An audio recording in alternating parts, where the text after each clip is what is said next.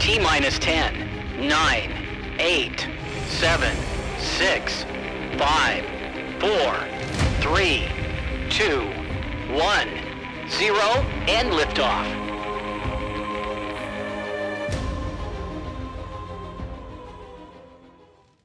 Welcome, everyone, to this episode of the Palmetto Guardian. I'm Sergeant Chelsea Weaver. And I'm Specialist Ana-Grace Catoe. And today we have a very, very special guest with us.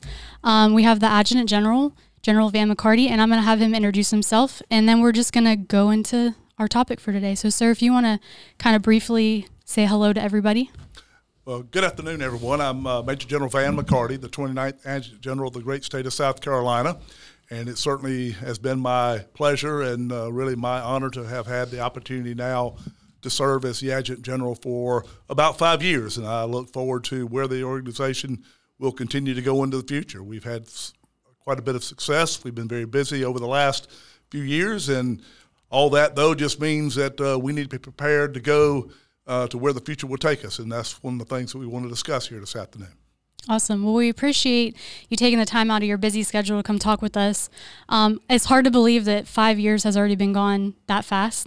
it feels like it was just yesterday we were doing your change of command and all that. So it's it's crazy how time flies by.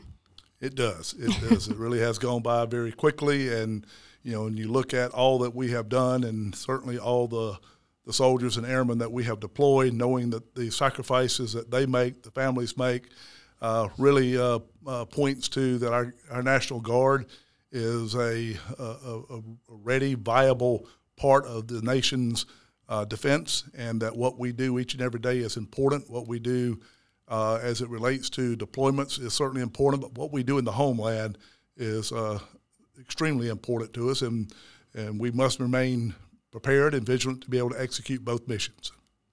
Well said.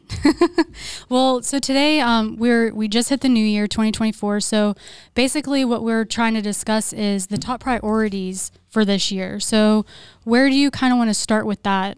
Uh, each year, uh, as far as the command team, we look at uh, where we are as a as a state. We look at it from the perspective of what uh, the uh, priorities are as they as they come down from National Guard Bureau and how they're nested and synced with what the Army is doing, and we publish guidance to help us work our yearly training plans and really looking at not just a year out, but usually to about five years out. And just recently, I signed some uh, guidance documents that helped address uh, where we want to go, not only this year, but in the next few years. So I know one of those priorities um, is training. So can we kind of is has there been a shift with training, or are we kind of continuing the way that things have been going throughout the years? Well, I think we are fundamentally uh, having to make some shifts in how we look at our missions, how we look at our responsibilities, just simply based on where we are as a nation uh, as it relates to the responsibilities that we have globally. And we have been obviously involved um, in the COIN fight uh, for the last 20 plus years. And as we have drawn down operations in both Afghanistan, Iraq, and other locations in the CENTCOM area of op- operations, we're now having to focus on what uh, is being termed as large scale combat operations, LSCO. Uh, for some of the old troopers in the organization, it's uh, very reminiscent of where we were prior to 9 11, where we, as an Army, looked to be able to to operate and fight in, on multiple fronts uh, against uh, enemies that would could be considered near peer or peer uh, competitors uh, to us. And as we look now at the world and look at the, the threats that are out there, we're going to have to shift, and we are shifting from what those skill sets were to conduct COIN operations to what they are uh, to be able to conduct effectively large scale combat operations.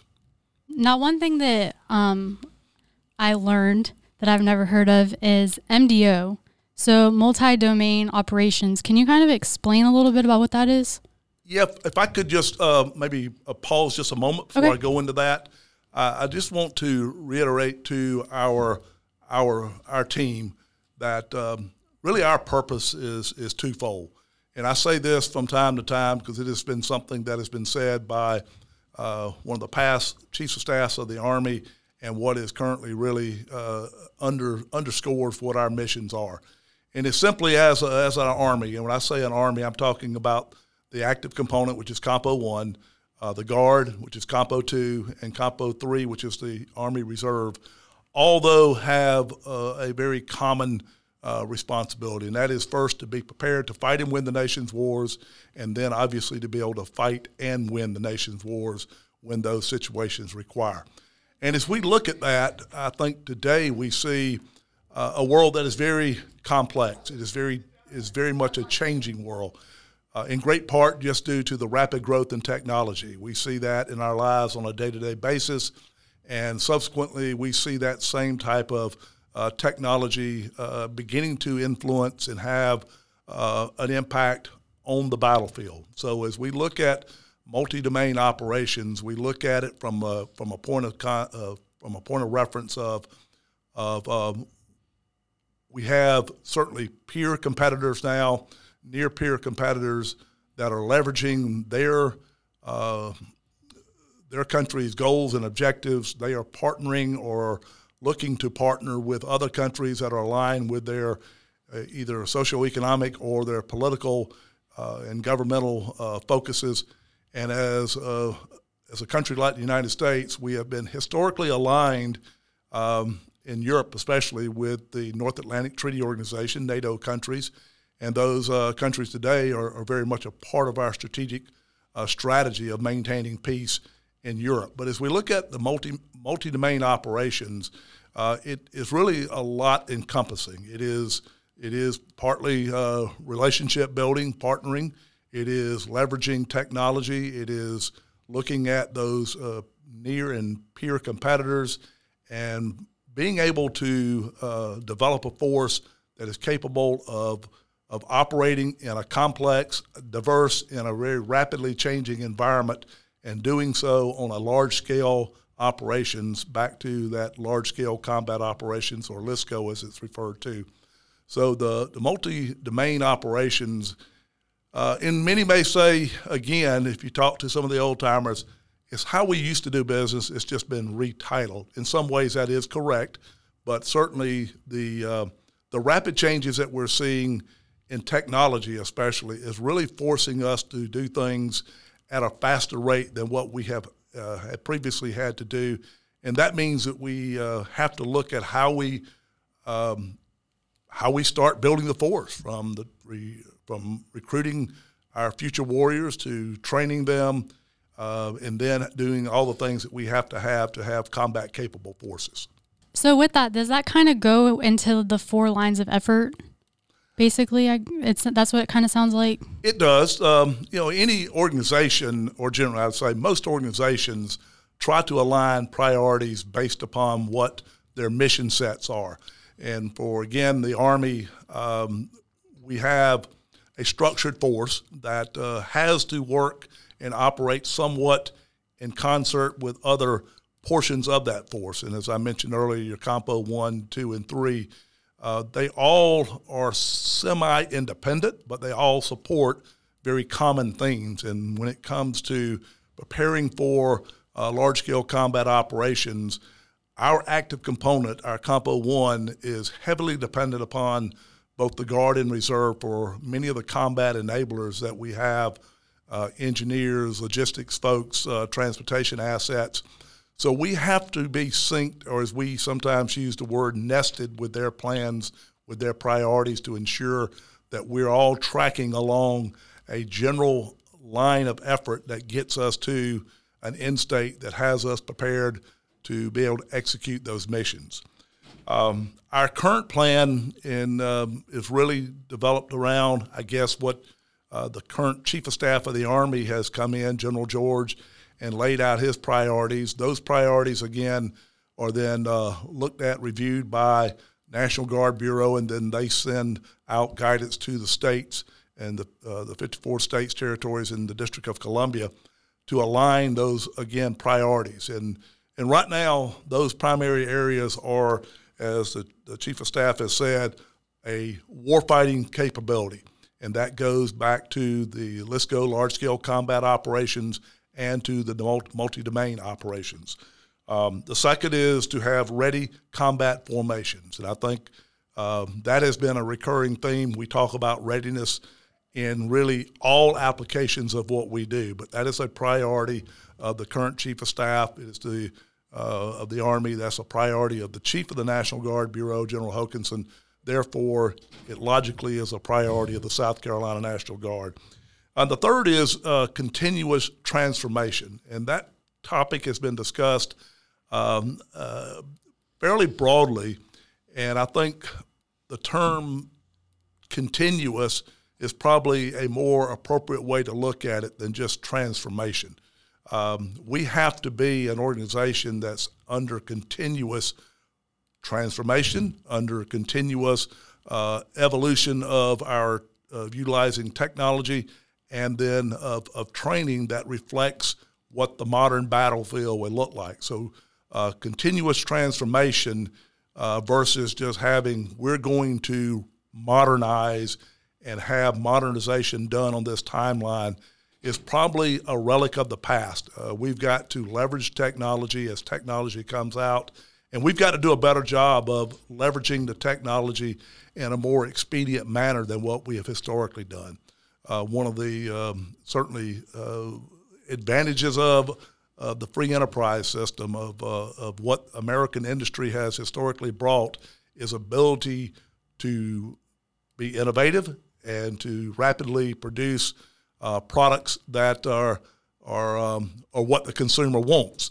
Um, and when you look at it from the application of what the consumer is, the consumer in this case would be uh, the military, our, our, soldiers. Bottom line, and we've got to be able to uh, to be able to identify the technologies, to identify how we will apply those technologies, acquire those technologies, and then employ those technologies so that we can ensure that our soldiers, our airmen, and all of our servicemen and women have the best equipment and are best trained to meet those challenges around the world. Um, one of the others uh, in the last one that's uh, been identified is just strengthening the Army profession. And I think when we look at it, uh, it, it really, I would say, underscores all the others. And that is the professionalism of the force. We're, we're um, uh, as we say, um, a, a force that is built on professionalism. We're built in great part on traditions and the lineage of the units that we serve with, but we're a profession of arms, and goes what goes hand in hand that is good order and discipline. Um, you got to look to Bart somewhat to be the part, and it goes to everything from just soldier individual readiness, and we uh, constantly are talking about that. We're constantly working to ensure that we have that. That is everything from medical readiness to your physical fitness readiness, whether it's the ACFT or some variant of that. It's uh, your proficiency with your weapon on your range qualifications. It's a whole list of things that go into soldier readiness. And then certainly uh, that would include being MOS qualified in the, in the particular uh, skill set that you have. But when we look at the profession of arms, it is about um, sense of pride. It is about uh, being accountable, uh, first of all, to ourselves. You have to be accountable to yourself for doing the right thing. And then um, looking after uh, your fellow soldier, left or right in your formation, setting a proper example, doing the right thing. And I think we all know that it's, uh, it's always good to be, quote, rewarded for positive actions, but an equal part to that is holding people accountable when they don't do what they're supposed to do. So all that goes into strengthening the profession of arms. And without good order and discipline in your ranks, it's hard to achieve those other things that, that I discussed that are the priorities of the chief of staff. That's a lot, but it's a lot of good information because I mean, um, I, you've been around for a very long time, sir. So you you were here, you were around when um, it was the old school guard and you you did things a certain way and now in this transitional period where like you said technology is growing so fast and having to adapt and overcome these different things and implementing new ways to do things it's so different than it was um, back then. So, with all these changes um, and the new priorities, where do you foresee the South Carolina National Guard progressing and being able to obtain these objectives? Well, I think we always have to start with what is most our most important resource, and that is our people. Uh, when we when we look at the soldiers, and I would extend this to the airmen that are part of the South Carolina National Guard, uh, they are the resource that ultimately allows us to accomplish what we're supposed to do. Um, I would just simply say say that we make some assumptions that we are going to receive the equipment that we need, we are going to receive the funding to do the training that we need, but it really comes back down to the the quality of the of the soldier and the airman that we have in our ranks. And always that is going to be our most important line of effort is the people. And to that, um, we've got to have a cohesive, disciplined force that's capable of being able to be uh, mobilized both here in the states and overseas. And they have to be resilient. They have to be able to meet those challenges that come up in just normal day to day life. But in doing so, um, we're going to look at it from four lines of effort. First of all, as I already touched on, acquiring of talent, recruiting. And um, I often now, when I have an opportunity to speak with uh, with soldiers uh, in a group, you know, I'll ask, raise your hand if you're a recruiter. And I think the word has gotten out now what the answer is, but the answer should always have been we're all recruiters. Um, certainly, there are those in our formation who have those identifiers as recruiters, but we all have to be recruiters. And, and it's one thing I think is unique to the Guard, many things that are unique, is that strength of your unit is really a unit command responsibility. And when I first assessed into the Guard off of active duty, that was a little bit of a change to me. I had come from the active component where uh, the Army uh, recruited on a national level. They they sent soldiers to basic and AIT, and then lo and behold, at Fort Stewart, the um, the door would open in the battery headquarters, and a handful of new soldiers would just magically appear. um, it doesn't work that way quite in the Guard. It is our responsibility to recruit our soldiers. Now, once we recruit them, they are then sent to uh, the Fort Jacksons or other locations for their training in MOS. But recruiting is something that we're vested in in, in doing, and I would um, I would you know just say to that end if I'm a soldier, whether I'm an infantryman, I'm an artilleryman, or I'm a logistics person, who do I want to my left or right? Do I just want somebody off the street? Or would I rather have somebody that I have known, trusted, and value their ability to do their job under the most, maybe some of the most stressful situations? So, therefore, I would say that we're all recruiters. And so we got to recruit our talent, and we've got to then uh, develop that talent. That means you got to go to your schools. And the, the common saying that I've heard all of my career, and that's now a little over 41 years, is always stay at least one school ahead of where you're required to be. Now, that's a challenge, certainly at different phases of your career, but we've got to develop that talent. And that's not just in military uh, education, that's in many cases civilian education. We have today probably the most educated force that we've had in in my time of service.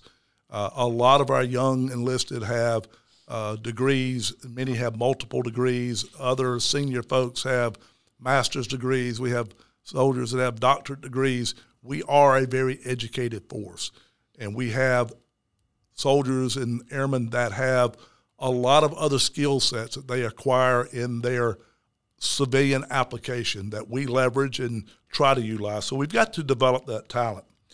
Then we have to employ that talent, and that's important. Um, some of that is fairly driven by just the the, the type unit and uh, the the structure of that unit. There is a, a path of, of how you get to a certain point. But when you start talking about leadership at the unit, usually uh, the lieutenants and uh, the the uh, first sergeants there is a, a process that we go through, and certainly above that, of where we begin to try to ensure that talent is managed so that we can leverage their skill sets to to take on the tough assignments, to develop the skill sets, to grow within the organization. So employing that talent, managing that talent is is very important. And the last thing uh, to that is to retain the talent. And you know, I've, I've been around again quite a while, and I have seen various methods of of how do we retain people. And I've heard people say, "Well, we've got to um, we've got to treat them better." And I said, "Well, what do you mean by treat them better?" Well, we don't need to uh, take them to the field when it's raining or cold because that's that's not what they want to do. And and to the contrary, I have found that soldiers want to soldier. So when you're looking to retain a soldier, you challenge them with meaningful, relevant training. And if it happens to be cold, if it happens to be raining, if you happen to be hot, that's just a condition that you have to be able to work under in any conditions. But to believe you're doing your soldiers a favor by uh, allowing them to just kind of hang around the drill hall, um, that is not the recipe to retain a soldier because most would say, if I'm not going to do anything today, I'll just, I'd assume to not do something at home or I would work overtime. And I would think very few of our soldiers that come and stay are here simply for the money. It's, that's not the motive. That's not the drive. It is that they're doing something that they feel is contributing to something bigger than themselves. Uh, it is something different that they can find some joy and, pleasure out of. People like working as a team. And as um, growing up uh, in, in various activities, the last thing you wanted to ever do was let down the team. And I think part of that recipe goes into retaining talent is keeping people involved in meaningful, productive, and purpose driven training. Don't make work for people. If you're making work, they see through that real quick. But I, I think the secret to success in us retaining people is give them something they can be personally and professionally proud of what they do, that they feel like they're contributing to an organization that has a viable and relevant mission, that they get the opportunity to, to do things that, um, they can go back to work on Monday or they can go back to work six months later, a year later, because sometimes that's what it would be when they deploy and say, I really did something really unique and different. And it was a valuable service that was life changing for me and, uh, and very valuable to the nation. So, all that goes into us building a force training the force, developing the force, and retaining a force, and we have to be committed to that at all times. So, with all of this, with all of these new priorities and these lines of efforts and everything, um, can we go a little bit more, a little bit deeper into the readiness side of it? Yeah, readiness uh, on the on the bigger scale is is driven again by a complex uh, look at what the requirements of the Army are worldwide. Uh, when they look at those um, requirements, then they look to source units that are capable of supporting meeting those objectives. Uh, hence, when we get our our NOSes, notice of uh, sourcing for deployments, those are programmed generally at least a year out.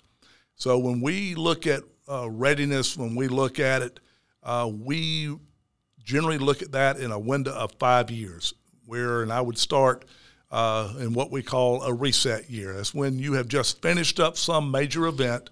Now you're back at your home station in what we call a reset mode. You know you're going to have people generally that are either going to ETS due to it's a retirement time, their ETS date is there, and they are going to leave the service. That's a natural part of the process, and we although we need to retain soldiers, we know there is a, a natural flow of, of, of, of those that we assess in and those that flow out. That's just part of it.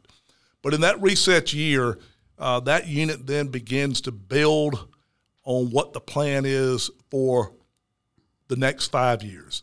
That and, and it goes great to also align funding with those priorities unless a unit is scheduled for a deployment or an, a CTC, a combat training center type rotation, the National Training Center or JRTC at um, in uh, Louisiana, we are funded at the platoon level and below.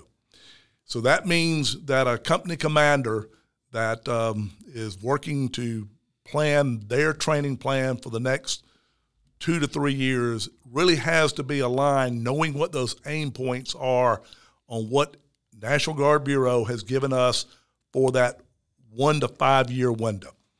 And then planning that training to grow your capacity during that period of time. Always, again, focusing on the individual skills that are necessary for a soldier to be a combat ready asset.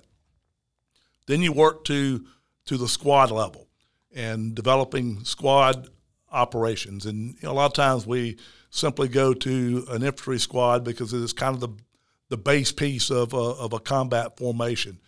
But uh, that commander has got developed training with his uh, platoon leaders, platoon sergeants that ensure that that soldier and that squad is fully trained on the mission sets that their unit is aligned to perform. And then you take that squad uh, approach and then you incorporate it into a platoon level. And for those first several years of that one to five years, that's what you're funded at.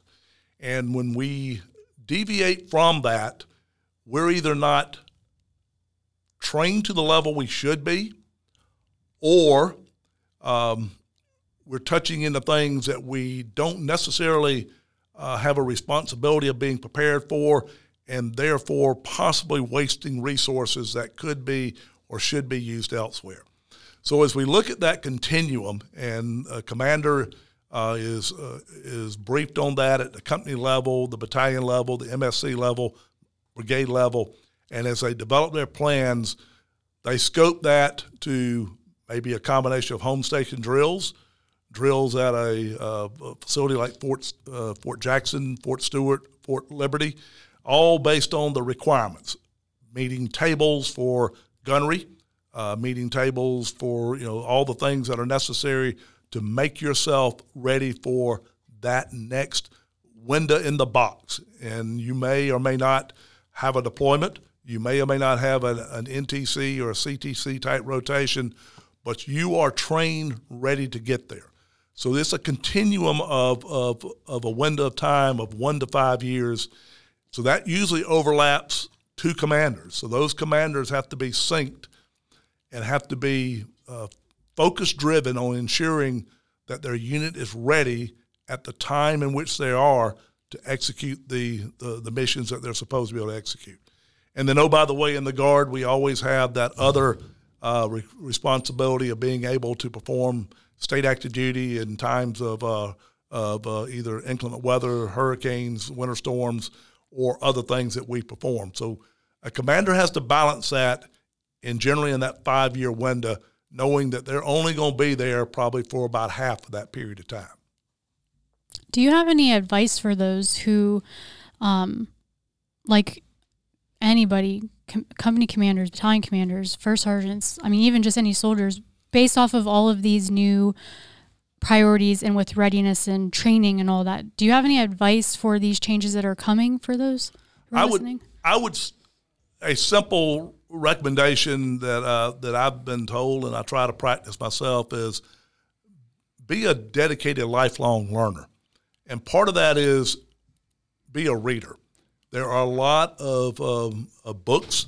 There are a lot of periodicals. There are a lot of professional journals that talk about uh, large scale combat operations, to talk about uh, multi domain operations that that that look at those issues and that's beyond the normal FMs that we have, field manuals that give us actual doctrine.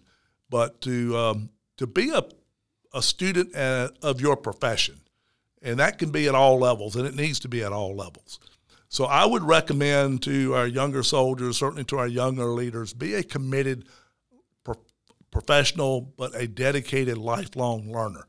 And so, if you are able to do that, you're able to articulate knowledge better because you're relevant with it. And then you're able to be um, a, a, leader that people can have trust and confidence in that they know their they know their craft. And you know that saying is it's not how much you know, that people want to kind of read it's when how much they know you care about them.